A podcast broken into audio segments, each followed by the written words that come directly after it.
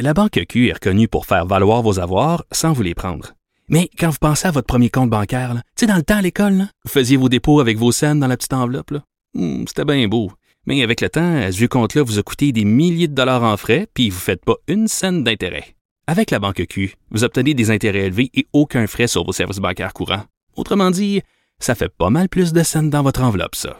Banque Q. Faites valoir vos avoirs. Visitez banqueq.ca pour en savoir plus. C'est le temps de parler d'histoire avec Dave Noël. Bonjour. Bonjour Antoine. Dave Noël qui est historien et journaliste au devoir. Aujourd'hui, euh, on se penche sur les épidémies qui sont des dommages collatéraux des guerres en général. Et là, tu veux parler de la guerre de la conquête de, 19, de 1760. Oui, donc la guerre qui débute en 1755, mais qui perdure jusqu'en 1760 euh, entre la France et l'Angleterre pour ce qui nous concerne ici. Euh, donc, c'est vraiment la, la guerre euh, dont, le point culminant, c'est la bataille des plaines d'Abraham, que tout le monde connaît. Mais c'est autour de cette bataille-là, il y a vraiment plusieurs années de guerre consécutives. Et euh, qui dit guerre dit mouvement de troupes, donc une arrivée massive de soldats français pour défendre le, le Canada de l'époque, et aussi une arrivée de soldats britanniques pour en, prendre, en prendre possession. Et donc, ces mouvements-là, ces déplacements-là de population, euh, qui habituellement était plus, beaucoup plus stable, ça entraîne, euh, ça favorise la, la, la, promiscuité, ça favorise le développement de maladies euh, et des épidémies. Les échanges de fluides. oui, oui, notamment, et surtout sur les navires, parce qu'à l'époque, pour traverser l'Atlantique de la France au Canada, il faut calculer, ça peut être, ça peut aller d'un mois à deux mois et des fois même plus. ça dépend d'un paquet de facteurs. Et donc, la promiscuité favorise le développement notamment du typhus, qu'on appelle, qu'on surnomme la, la fièvre des navires. Ouais. Et en 1756, il y a une épidémie qui se déclenche à Québec en raison d'un navire particulier qui s'appelle le Léopard, qui est un, un, bateau de transport. Et dans ce bateau-là, euh, il y a un paquet de malades qui débarquent à Québec, qui est le port d'entrée au Canada. Et euh, donc, rapidement, les, les hôpitaux sont remplis de gens fiévreux. On parle de 300 malades dans les deux hôpitaux de l'époque, donc l'hôpital général, l'Hôtel Dieu, oui. euh, où, où, tu es né d'ailleurs, Antoine. Oui, oui, oui, euh, oui. Tu t'en oui, souviens, c'est bon, mais oui. Oui, et donc... mais pas en 1760. Hein? Non, non. en 1968. oui, c'est ça. C'est membre de la FADOC, mais pas à ce point-là. et euh, donc, à l'époque, on parle d'une ville de 8000 habitants, donc 300 malades, c'est beaucoup et surtout que les gens qui se retrouvent à l'hôpital, évidemment, c'est pas euh, pas l'ensemble des cas. Et à l'époque, euh, donc, le, commissaire des guerres du Canada, qui s'appelle André Dorey, qui est un fonctionnaire militaire, il, se demande d'où vient cette maladie-là et il fait euh, procéder à l'autopsie de deux soldats qui, viennent de décéder. On ouvre le corps, on constate que le, corps d'un des soldats et en, l'ouvrant, on constate que sa rate est gangrénée, un engorgement de sang, une suppuration dans le cerveau. Donc, on, on, a quand même un, une analyse médicale qui est faite, mais les traitements euh, donc sont assez euh, rudimentaires. Là. Donc, on, on, parle notamment de, de, procéder à des saignées pour, euh, comment dire, faire évacuer les, les humeurs. Donc, c'était la technique à l'époque. Donc, on, on ouvre les, les, veines un peu pour faire écouler le sang, ce qui affaiblit le malade, mais à l'époque, on n'en est pas conscient encore. Et donc, parmi les, les, décès, on a plusieurs religieuses qui font office d'infirmières, et un médecin, euh, Jean-François Gauthier, qui est euh, une sommité à l'époque, donc qui décède de cette épidémie de, de typhus-là.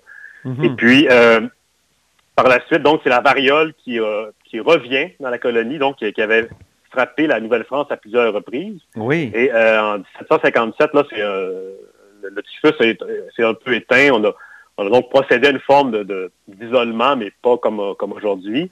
Euh, mais là, donc, la variole revient par l'entremise des, des, réfugiés acadiens. Donc, euh, l'Acadie, ah à l'époque, okay. était en Nouvelle-Écosse. Oui, ça, on connaît beaucoup les, les, déportations des Acadiens vers les colonies euh, américaines, donc la côte atlantique. C'est ouais. ça, oui, la, la grande déportation. Mais il y a beaucoup d'Acadiens qui vont réussir à, à s'enfuir. Donc, on parle de à peu près 2000 Acadiens qui trouvent refuge dans la vallée du Saint-Laurent après avoir, euh, vraiment dans la misère, avoir procédé à une fuite. Et euh, ces gens-là vont, euh, vont, rapidement développer la, la, la variole. Oui. Et euh, à Québec, où ils trouvent refuge principalement au départ, c'est vraiment l'hécatombe. À un certain moment donné, on parle même de, de, 15 à 20 inhumations par jour au plus fort de la crise. Oh, mon et ça, ça, ça, marque beaucoup le, le, le, les gens de l'époque. Donc, comment dire, c'est un impact concret d'une opération de comment dire, de militaires qui visaient à vider l'Acadie, l'ancienne Acadie, de ses habitants français. Puis, on parle d'un cimetière des Picotés à quelque part à Québec. Je me souviens plus. c'est à quel endroit déjà? Est-ce que ça a un lien avec cette épidémie? Euh, ce cimetière-là est à côté de l'Hôtel Dieu, en fait. était à côté de l'Hôtel Dieu, donc euh, il, est, toujours là. Euh, il y a encore, on peut penser, des, squelettes de cette époque-là. Donc la picote, c'est ça, c'est vraiment la, variole. C'est un, un, surnom qu'on lui donnait.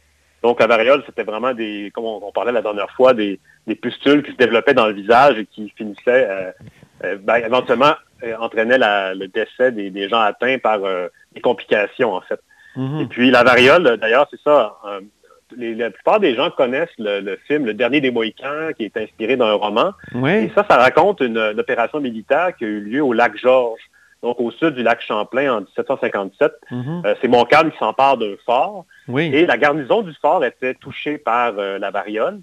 Et donc, ce qui se produit, c'est que les, soldats vont être en contact avec les malades britanniques et surtout les Autochtones qui, eux, vont ramener beaucoup de prisonniers dans leur village euh, après la, prise du fort, des, prisonniers britanniques. Ils vont même aller au cimetière du fort, déterrer des cadavres pour faire des scalps, donc ramener des trophées de guerre. Et donc, ils vont entrer encore une fois en contact avec des gens qui étaient décédés de la variole, parce qu'on sait que le, cadavre peut encore euh, porter le, virus euh, un peu de temps après son, décès. Et donc, ça, ça va vraiment propager la variole dans l'ensemble des, Grands Lacs les d'où les nations étaient originaires. Et puis, euh, donc, dans la vallée du Saint-Laurent, donc la variole va se développer en, 1757, au point où on envisage même de créer un lazaret, donc une espèce de, station de quarantaine à, à Lévis, l'actuelle, sur le site de l'actuelle ville de, de, Lévis. Donc là, on est vraiment 75 ans avant la grosse île qu'on connaît bien. Oui, bien sûr. La, station de quarantaine qui était pour les, les gens atteints de choléra dans les années 1830. Mais 75 ans plus tôt, on envisage déjà de, créer une station de quarantaine à Lévis. Mais ça ne sera pas réalisé, mais le projet est quand même euh, assez développé. Et puis, euh, pour ce qui est des impacts militaires de ces épidémies-là, il y en a une notable, c'est que en 1757, c'est une grosse année pour les maladies. Donc, la ville de Louisbourg, sur l'île du Cap-Breton, est secourue par une flotte française, donc des navires qui viennent dans le port de Louisbourg, qui est un peu la sentinelle de Québec, l'avant-poste euh, donc à l'île du Cap-Breton.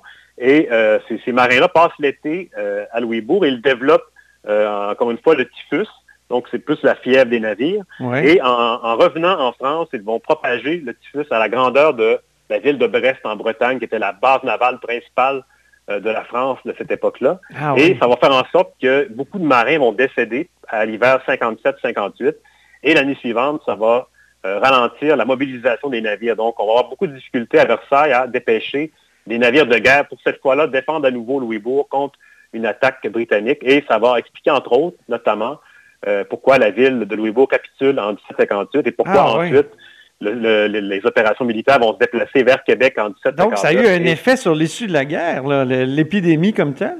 Oui, tout à fait. Ça a un impact euh, concret. Mm-hmm. Et mais les Britanniques aussi sont touchés parfois. Les Britanniques vont être ralentis par les maladies qu'ils vont développer, mais pour ce qui est de la, marine française, ça va être euh, fatal. Parce que déjà que la marine française était moins forte que sa rivale britannique, le, nombre de navires, le rapport de force était de 2 pour 1, mais il arrivait quand même à, tenir tête euh, avec diverses euh, stratégies. Mais là, cette épidémie-là va vraiment donner un, coup à la marine française au pire moment de la guerre en 1757-58. Ah et donc, ça va favoriser la conquête euh, de la Nouvelle-France. Et puis, euh, donc, et, notamment d'ailleurs le roi qui est là en, France à ce moment-là, c'est Louis XV, donc le, monarque de l'époque. Et lui, en 1774, donc près de, plusieurs années après la guerre, après la conquête de la Nouvelle-France en 1760, lui, il va lui-même décéder de la variole. Donc, cette fois-là, c'est la, tête de l'État qui est, est décapitée par une épidémie. donc, c'était le monarque de l'époque.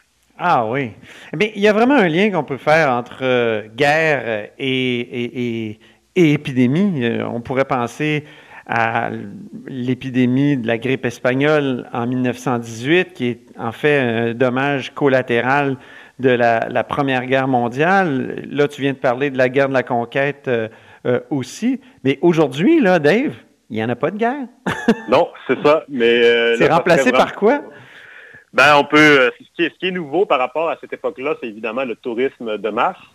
on sait que l'épidémie de, coronavirus a été, comment dire, s'est répandue en Italie par des touristes originaires de, la région de Yuan.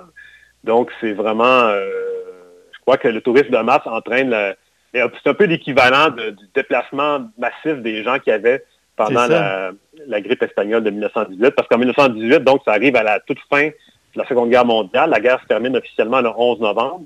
Euh, mais donc, c'est vraiment par les soldats que le mal se propage euh, à cette époque-là. Ben, merci de, faire le parallèle, euh, Dave Noël, puis merci pour tout ce, récit et ce portrait historique. Merci Antoine. On continue. Là, on est rendu au troisième. Hein? C'était la troisième conversation microbe et histoire. Il y en aura deux autres? Oui, donc on se reparle la semaine prochaine. OK. Merci. Donc, Dave Noël est historien et journaliste au devoir. Vous êtes